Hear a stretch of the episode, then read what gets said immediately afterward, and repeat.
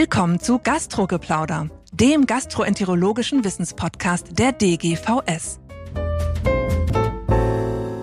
Ja, liebe Freundinnen und Freunde des Gastrogeplauders, es geht weiter mit dem nächsten Podcast.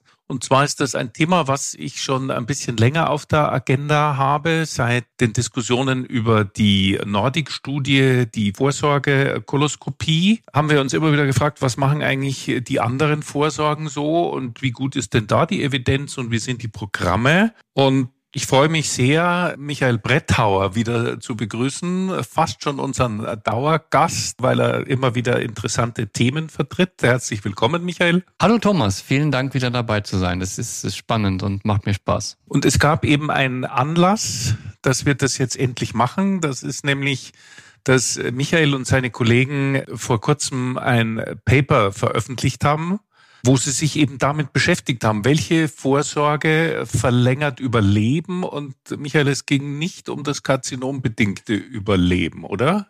Richtig, genau. Es wird ja die Krebsvorsorge oder Krebsfrüherkennung, wie es ja eigentlich jetzt vielleicht der modernere und auch bessere Name für viele dieser Krebsscreening-Programme ist, in Deutschland jetzt genannt wird, Krebsvorsorge und Krebsfrüherkennung, sieht man beides im Internet wird ja immer bewirbt mit dem Slogan, in den USA nennt man das Screening Saves Lives. Und wenn man sich überlegt, was bedeutet das eigentlich, das, die Lebensrettung von Vorsorgeprogrammen, dann ist es ja so, und das sind wir uns ja alle einig drüber, dass alle sterben ja. Ne? Also die Sterblichkeit ist natürlich am Ende immer 100 Prozent und dieser Slogan Saves Lives muss ja dann zwangsläufig bedeuten, dass die Leute halt länger leben, wenn man beim Screening, also bei der Krebsvorsorge oder bei der Krebsfrüherkennung teilnimmt. Das heißt also, dieser Slogan, das Screening kann das Leben retten oder rettet das Leben, muss wissenschaftlich und medizinisch bedeuten, dass die Leute halt länger leben mit Screening als ohne Screening. Und das hat uns interessiert, ob das denn wirklich so ist oder ob das nicht so ist. Und das behandelt eben diese Studie, die wir jetzt neulich äh, Ende August publiziert haben. Wir werden die auch ins Internet stellen, dann können Sie sie nachlesen. Ihr habt euch ja fast alle Vorsorgeprogramme rausgesucht, die so zumindest in westlichen Ländern im Umlauf sind. Welche sind das denn? Richtig. Unser Anspruch war zu sagen, gut, wir, das ist halt keine gastroenterologische Studie, ist eine Studie zur Krebsvorsorge insgesamt. Und wir haben einen systematischen Literatursearch gemacht und haben äh, gesagt, gut, wir möchten, wir sind an allen Krebsvorsorgeprogrammen, die es in der westlichen Welt gibt, interessiert und haben halt geguckt, wo gibt es klinische Studien, randomisierte Studien. Man muss also immer die Kontrollgruppe haben. Ne? Man muss eine Gruppe haben, die beim Screening teilgenommen hat oder zumindest eingeladen wurde, die Gelegenheit hatte, dorthin zu gehen, dann eine Kontrollgruppe von Leuten, die halt nicht die Gelegenheit hatten, dieses Screening wahrzunehmen. Und haben dann sechs Screening-Tests gefunden, wo tatsächlich das klinische Studien gab, die man auswerten konnte und haben dann alle diese klinischen Studien zusammengetragen, die es auf der Welt gibt gibt seit dem Beginn der evidenzbasierten Medizin und geguckt, wie sieht es aus mit der Lebensrettung? Das heißt also, wie lange leben die Leute, die am Screening teilgenommen haben oder eingeladen worden haben und die im Vergleich zu den Leuten, die nicht teilgenommen haben oder nicht eingeladen wurden. Wie lange leben die Leute mit und ohne Screening? Das war die Frage. Da haben wir halt Studien gefunden zur Mammographie natürlich, für die Brustkrebsvorsorge. Wir haben Studien gefunden zum Prostatascreening, also PSA-Screening, ne, die Blutprobe, die ja sehr, auch in Deutschland sehr beliebt ist. Zum Lungenkrebs-Screening, dann nur für Raucher oder Leute, die früher geraucht haben. Und natürlich für den Darmkrebs. Und bei Darmkrebs gibt's ja, wie wir alle wissen, verschiedene Teste. Die anderen äh, Krebsformen haben ja immer nur einen Test. Beim Darmkrebs haben wir dann also Studien gefunden und ausgewertet, sowohl für das FOBT-Screening, also das fäkale Screening, Stuhlscreening, für die Sigmoidoskopie und für die Koloskopie. Das heißt, also wir hatten drei Teste für Darmkrebs und jeweils einen Test für Brust, Prostata und Lunge. Ja, schon mal, könnte man sagen, eine gute Nachricht für die Gastroenterologie. Man ist ja mit einem Organ dicke vertreten, nämlich gleich dreimal.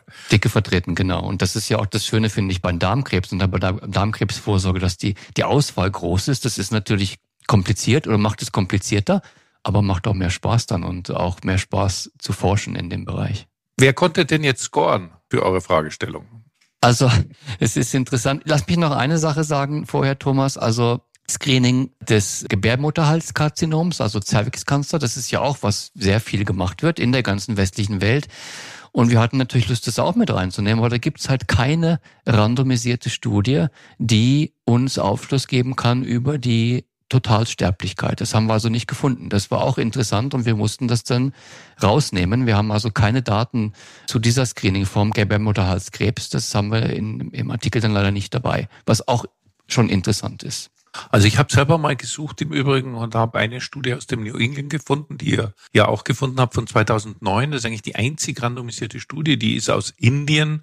Wir stellen die auch ins Netz und da ging es nicht ums Allgemeinüberleben, Deswegen habt ihr sie herausgenommen und es ja. war auch nicht, da kommen wir vielleicht am Schluss noch, wenn wir Zeit haben, kurz darauf, es ging auch nicht um Intention to Treat, also die Gesamtgruppe, sondern nur die, die zum Screening gegangen sind. Also da eine Studie und da hängt der Hammer offenbar deutlich niedriger. Also Cervix ist jetzt im Moment mal für die Diskussion raus. Das ist jetzt raus, genau. Und zu deiner Frage zurück, wie sah das denn aus mit dem Überleben oder der Sterblichkeit? Wie lange leben denn die Leute mit und ohne Screening? Was sehr interessant für uns. Ich weiß nicht, ob es überraschend war. Sind da eigentlich mit einer Einstellung reingegangen. Wir wollen einfach nur gucken. Wir haben ein, im Prinzip wissen wir nicht, was dabei rauskommt. Und es ist interessanterweise hat noch nie jemand so eine Studie gemacht. Das ist also die erste Studie, die sich das ganz systematisch anguckt bei allen diesen äh, Vorsorgeprogrammen. Und für die Take-Home-Message, um es mal ganz einfach zu machen, also bei der Brustkrebsvorsorge und auch beim Stuhl-Screening, also beim fäkalen Screening, ist das der Überlebensunterschied null. Also null Tage mehr oder länger leben für die Leute, die beim Screening oder zum Screening eingeladen wurden im Vergleich zu den Leuten, die nicht eingeladen wurden. Also es gibt keinen Überlebensgewinn bei der Mammographie, auch nicht beim FOBT oder FIT. FIT gibt es ja noch keine Studien, aber FOBT gibt es keinen Überlebensgewinn. Und dann gab es ein bisschen Unterschied beim PSA und beim Lungenkrebs-Screening für Raucher dann, aber die waren nicht statistisch signifikant. Das heißt also, wir können da auch keinen Überlebensgewinn nachweisen. Der einzige Screening-Test, wo wir einen Überlebensgewinn nachweisen konnten, das heißt also, die, wo die Leute mit Screening länger leben als ohne Screening, ist bei der Sigmoidoskopie. Also bei unserer eigenen, einer von unseren eigenen Tests, die Endoskopie, da leben und wir haben das dann nach Tagen ausgerechnet, ne? Weil man, das ist ja ganz nett zu wissen, okay, wie viel länger lebt man dann unter Umständen? Mit Screening, vielleicht ohne Screening. Und das waren halt für die Sigmoidoskopie 110 Tage, also ein bisschen mehr als drei Monate, ungefähr dreieinhalb Monate. Länger kann man eventuell leben mit der Sigmoidoskopie als ohne Sigmoidoskopie. Die Koloskopie hatte auch ein positives Effektestimat, aber weil es da nur eine Studie gibt, war das nicht statistisch signifikant. Gut, das ist ja jetzt, also um es nochmal zu betonen, das geht um Gesamtüberleben und nicht das Überleben, was durch das Karzinom beeinflusst wird, was da ja. im Fokus steht. Also leben die Leute insgesamt länger und man muss ja auch sagen, das sind ja Durchschnittswerte für alle die Richtig. teilnehmen. Also das heißt, der Einzelne der jetzt da vom Krebs betroffen ist, der mag ja sehr viel länger leben. Das ist also ja. tatsächlich die Vogelperspektive, die sagt, wenn da so und so viel 100.000 am Programm teilnehmen, dann hat jeder im Durchschnitt ein Lebensgewinn von drei Monaten. Das ist ja so schlecht nicht. Nein, das finde ich auch nicht so schlecht. Und für eine fünfminütige Signoskopie zum Beispiel, drei Monate oder dreieinhalb Monate länger, das ist schon nicht so schlecht. Und es ist genauso, wie du sagst, und es ist ja immer in der medizinischen Forschung so, wenn man mal von den Case Reports absieht, die ja ihre eigenen Probleme haben, man rechnet halt Durchschnittswerte, ne? Und dann ist es ja ganz klar, also ein Patient, der zum Screening geht und dann sein Frühkarzinom entdeckt bekommt oder sein Adenom mit äh, High-Grade Dysplasia abgetragen bekommt, hat wahrscheinlich einen Überlebensgewinn, der sehr viel größer ist als zum Beispiel die 110 Tage. Es gibt natürlich auch, konzeptuell muss man sich das ja mal klar machen, einige Leute werden sehr viel länger leben, aber einige Leute werden natürlich auch kürzer leben. Es sind nicht viele, aber es sind halt einige, manche, eine kleine Minderheit, die natürlich die Risiken des Screenings tragen muss, die zum Beispiel einer Komplikation der Kolonchirurgie, nachdem ein Karzinom beim Screening entdeckt wurde, sterben, ne? die eine Lungenembolie kriegen oder eine Infektion oder was auch immer. Das muss dann man dann gegenrechnen. Wenn man am Ende dann die Rechnung aufmacht, werden halt plus 110 Tage draus bei der Sigmoskopie, aber es werden halt null Tage raus bei der Mammographie, weil da wahrscheinlich einige auch gerettet werden, um es mal so zu sagen, und länger leben, aber genauso viele halt an den Komplikationen des Screening, nicht das Screening an sich natürlich, die Mammographie an sich ist ja nicht gefährlich, ein Bild zu machen, aber an den Folgen der Karzinome, die entdeckt wurden beim Screening, dann auch versterben. Ne? Und die haben natürlich keinen Überlebensgewinn, sondern einen negativen Gewinn. Das heißt also einen Schaden, den die davon tragen. Und am Ende bei der Mammographie wird es dann null, weil die Leute, die halt kürzer leben, genauso viele sind wie die Leute, die länger leben. Und dann wird es auf der Bevölkerungsansicht wird es dann null. Gut, dass du das erwähnst. Du hast mich ja aufmerksam gemacht in der Vorbereitung auf eine ganz frische Studie, die in den USA erschienen ist, wo es genau darum beim Mama Screening ging. Unser Thema ist ja die Vorsorgen der anderen. Kannst du das vielleicht auch kurz nochmal zusammenfassen?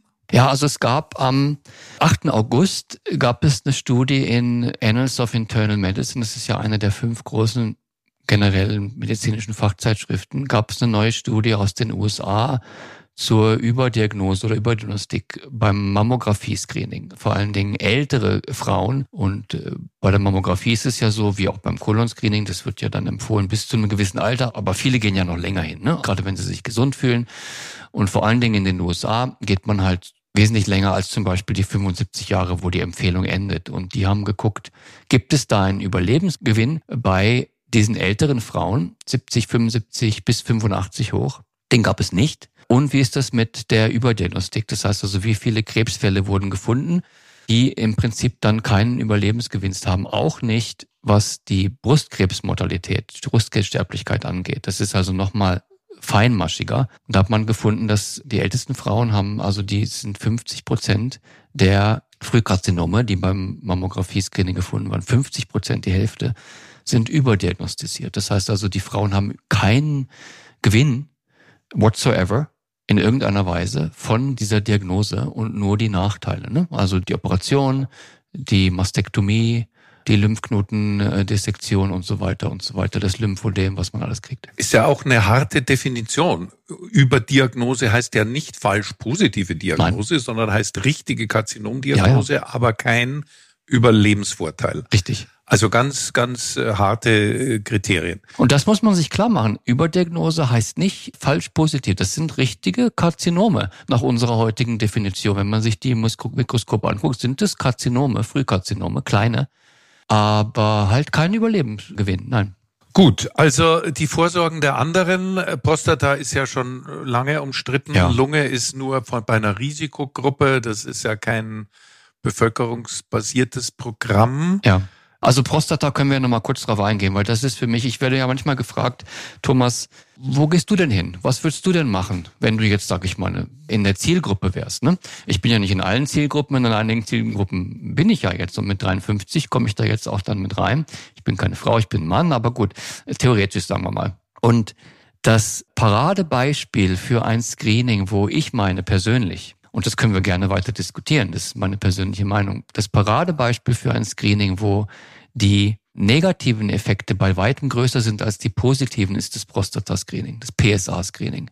Das ist das Paradebeispiel für ein Screening, was man sowohl nicht empfehlen sollte, nicht anbieten sollte und wo man auch nicht teilnehmen sollte, nach meiner Meinung. Weil halt der Gewinn, sowohl was die Prostatakrebssterblichkeit als auch die Totalsterblichkeit, der Gewinn ist minimal. Das Risiko der Überdiagnose ist extrem hoch. Manche Studien sprechen von 70 bis 80 Prozent. Das muss man sich mal vorstellen. 70 bis 80 Prozent. Das sind schon fast alle Prostatakarzinome, die beim PSA entdeckt werden, sind überdiagnostiziert. Das heißt also, der Patient hat keinerlei Nutzen. Und das Letzte, was noch für mich so der letzte Nagel in dem Sarg sind vom PSA-Screening, ist halt, wie ist denn eigentlich die Behandlung? Und welche Nebenwirkungen hat man dann? Das wissen wir alle. Prostatektomie oder auch Bestrahlung und so weiter. Das ist eine Behandlung, die mutilierend ist. Ne? Da kriegen die Leute Impotenz und Inkontinenz und fühlen sich nicht mehr als Männer, lebenslang natürlich dann, bei 70 bis 80 Prozent überdiagnostizierten Karzinomen. Das ist, finde ich, das Paradebeispiel eines schlechten Screening-Programms. Gab ja vor kurzem auch eine Studie im New England Journal, die sich die drei Behandlungsgruppen, nämlich äh, Bestrahlung, Operation und Watch and Wait angeschaut hat. Und da war ja langfristig kein Unterschied. Das unterstreicht ja das, genau. was du sagst. Also jetzt, wenn man mal eine Zwischenbilanz macht und unser Thema beackert, jetzt wird es natürlich politisch ein bisschen heikel. Kann man sich erstens mal auf die Schulter klopfen und sagen, also die Gastroenterologie, äh, da kommen wir dann noch drauf, äh, aufs Feintuning, ist eigentlich die einzige mit einem evidenzbasierten Überlebensvorteil. Ja. Bumm, ja? Richtig. Und die anderen. Message, da können wir jetzt aufhören. Genau, da können wir jetzt aufhören. Aber was schon interessant ist, die anderen Screenings, also Prostata ja nicht so, aber die äh, Cervix und Mama, die sind ja fest verankert. Ja. Ja. Mit Aussagen 80 Prozent Verbesserung der Mortalität und Ja. das wird alles bezahlt. Da kann man ja schon mal kurz ins Nachdenken kommen, oder? Auf alle Fälle. Da kommt man wirklich ins Nachdenken. Und es ist ja auch so, und gerade wie du sagst, das Geld ist knapp überall in Deutschland und auch anderswo in der Welt.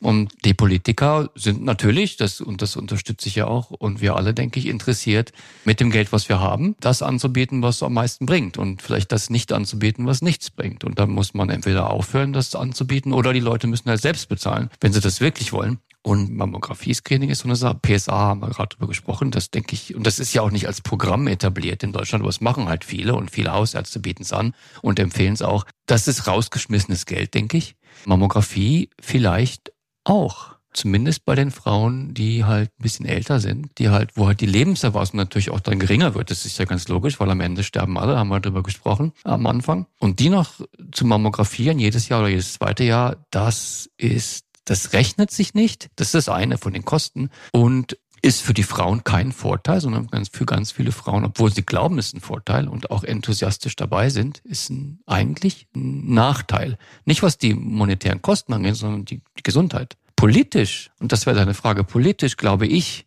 es wäre für den Politiker Selbstmord das Mammographie-Screening-Programm zum Beispiel oder das Angebot abzuschaffen.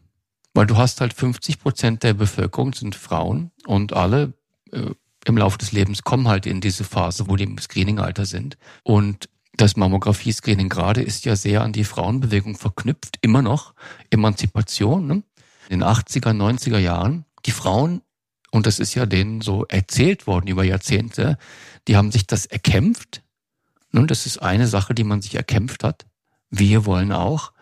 Wir kriegen jetzt, wir bekommen. Und das wegzunehmen, wenn die meisten Frauen gehen ja dahin und glauben auch, dass das sinnvoll ist, für einen Politiker das wegzunehmen und sagen, nee, das bezahlen wir jetzt nicht mehr, das ist politischer Selbstmord. So weit wollte ich dich eigentlich gar nicht treiben, aber jetzt ist es raus. Und bei Cervix ist es auch so, wenn, wenn wir jetzt äh, eine Zwischenbilanz ziehen, dann kann man sagen, also wenn man jetzt als Gastroenterologe angesprochen wird, hier Nordic-Studie bringt ja nichts und dann könnte man doch boshaft sagen, guck mal auf die Website der DGVS und äh, hör dir diesen Podcast an und guck, schau mal, wie die Evidenz bei anderen etablierten Screening-Programmen denn eigentlich wirklich ist. Und damit kann man jetzt, glaube ich, auch aufhören. Also Ja. zumindest äh, mit dem Screening der anderen. Also eigentlich sieht es ja evidenzmäßig sehr viel schlechter aus. Bei den anderen. Ja, Ja, natürlich. Gebe ich dir ganz recht. Und mit der Sigmoidoskopie und drei, dreieinhalb Monate finde ich schon, wow, das finde ich, ja, das ist schon eine Sache, ne? Da kann man schon was machen mit. Und ich denke mal, ganz logisch, Thomas, die Koloskopie ist jetzt noch nicht dabei und das Estimat in der Studie, die wir jetzt publiziert haben, und das war in JAMA Internal Medicine am 28. August, ist noch nicht signifikant. Aber wenn man sich das mal konzeptuell überlegt, es ist ja schwer, sich vorzustellen, dass die Koloskopie schlechter ist als die Sigmoidoskopie. Das ist für mich nicht logisch. Das heißt, ich denke, wenn noch mehrere Koloskopiestudien dazukommen und wenn die Follow-up-Time noch ein bisschen länger wird, dann wird, denke ich mal, die Koloskopie vielleicht auch da liegen, wo die Sigmoidoskopie jetzt ist bei der heutigen Analyse. Alles andere ist, finde ich, komisch, sich zu denken. Das gibt für mich keinen Sinn. Und dann sind wir da, dass unsere endoskopischen Methoden, die wir ja alle mögen und, und was wir auch jeden Tag machen, dass die dann am besten rauskommen. Und das ist natürlich sehr schön für uns und sehr schön für unsere Patienten. Und das sollten wir auch kommunizieren. Die Frage ist, warum ist das denn so?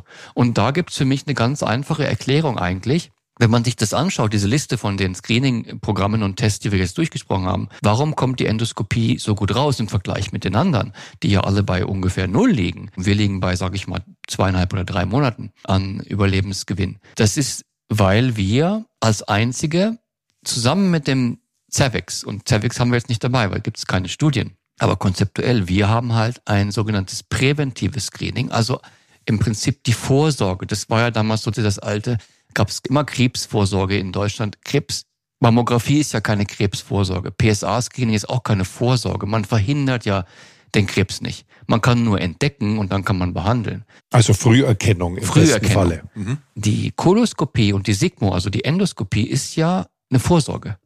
Adenomentfernung, ne? Abtragung der Adenome ist eine Vorsorge von Krebs, konzeptuell.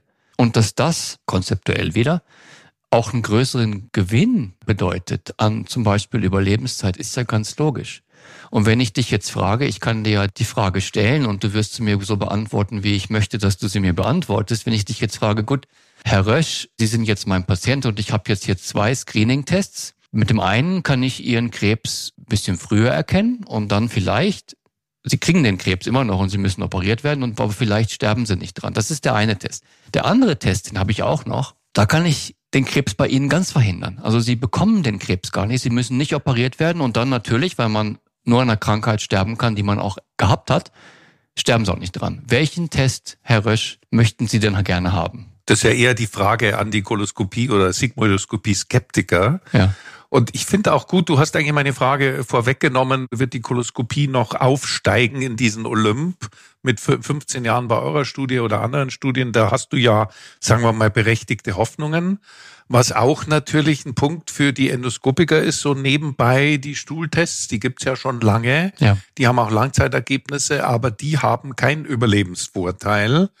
Und nimmt die Ergebnisse der Studien Fit versus Koloskopie voraus? Vielleicht. Ja, das ist eine sehr gute Frage. Da bin ich sehr drauf gespannt. Das wissen wir noch nicht. Konzeptuell, also FOBT ist ja, es gibt ja nur Studien beim alten FOBT, ne, beim GAIAC. Bei den Fit-Testen haben wir ja noch keine guten Studien, die kommen ja in ein paar Jahren. Und wie du sagst, der FOBT-Test hat keinen Überlebensgewinn. Wie es beim Fit jetzt aussieht, das weiß ich nicht. Also das kann ja sein, zumindest in den Programmen, wo der Fit-Cutoff sehr niedrig ist, dass man auch natürlich viele Leute mit Adenomen reinkriegt, die man dann abträgt und dann darüber einen Überlebensgewinn hat. Und bei anderen Programmen, wie zum Beispiel in England oder Schottland, wo die einen sehr hohen Cutoff haben, bei 100 oder 130, dass man dann halt dann ist das ja funktioniert ja wie ein FOBT auch. Ist ja kein Unterschied eigentlich, dass man da keinen Überlebensgewinn bekommt. Also bei den Stuhltesten ist es noch so ein bisschen die alten, da funktioniert es nicht mit dem Überlebensgewinn. Vielleicht, wenn man einen niedrigen Cut-off hat mit dem FIT-Programm, weil dann ist es natürlich auch so, und das ist ja die Kehrseite der Medaille, wenn man einen niedrigen Cut-off mit FIT-Programm hat, dann kommt am Ende jeder zur Koloskopie. Ne? Könnte man vielleicht auch gleich eine Koloskopie für jeden machen. Gut, äh, wir sind jetzt äh, fast schon eigentlich über der Zeit, aber eine Abschlussfrage muss ich dir noch stellen. Das war ja die ganze Zeit eine sehr harte Vogelschauperspektive, politische Betrachtung. Was bringt das Programm?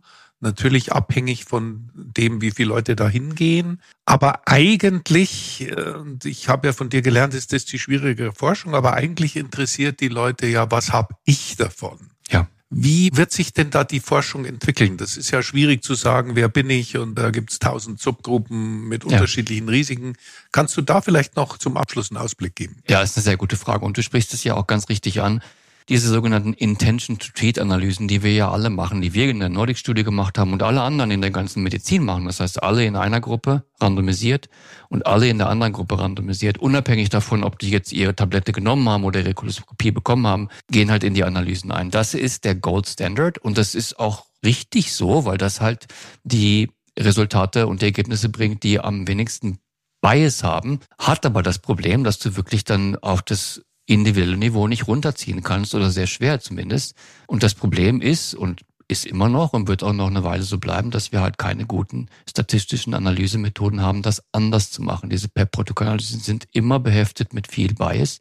Es versuchen viele Gruppen in der Welt, das anders zu machen. Das heißt also neue statistische Analysen zu entwickeln, die die per Protokollanalysen besser machen.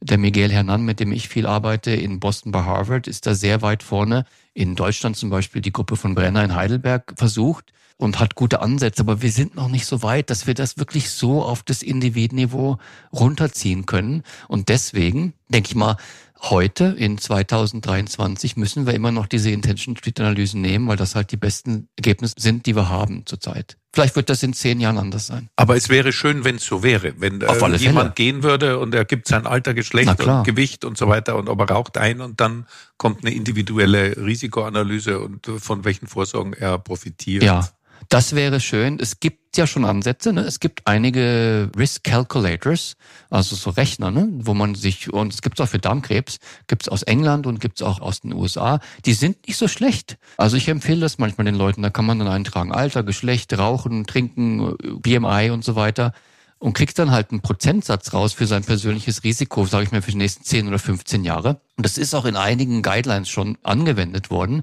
Ist nicht so schlecht. Also manchmal, wenn ich mit Patienten sitze, die sich unsicher sind, empfehle ich denen und mache das auch mit denen zusammen da rein zu gucken, okay, wo liegt denn eigentlich dein Risiko? Ist es bei 0,1 Prozent oder bei einem Prozent oder bei drei oder bei fünf oder bei zehn Prozent, um halt diese Krebserkrankung zu kriegen. Und dann kann man dann schon auch eine bessere Entscheidung treffen, ob man zum Screening gehen soll oder zur Vorsorge oder nicht.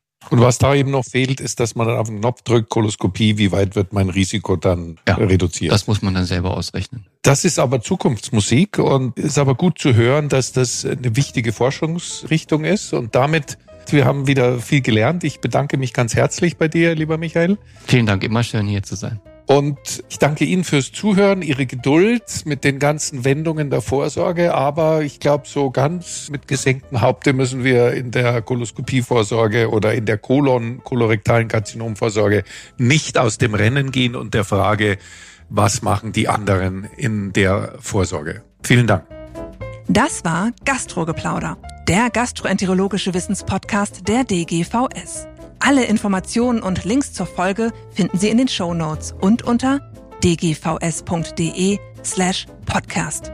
Haben Sie Feedback oder Fragen zur Folge oder möchten Sie ein Thema vorschlagen, dann schreiben Sie uns an podcast.dgvs.de. Vielen Dank fürs Zuhören und bis zum nächsten Mal bei Gastrogeplauder.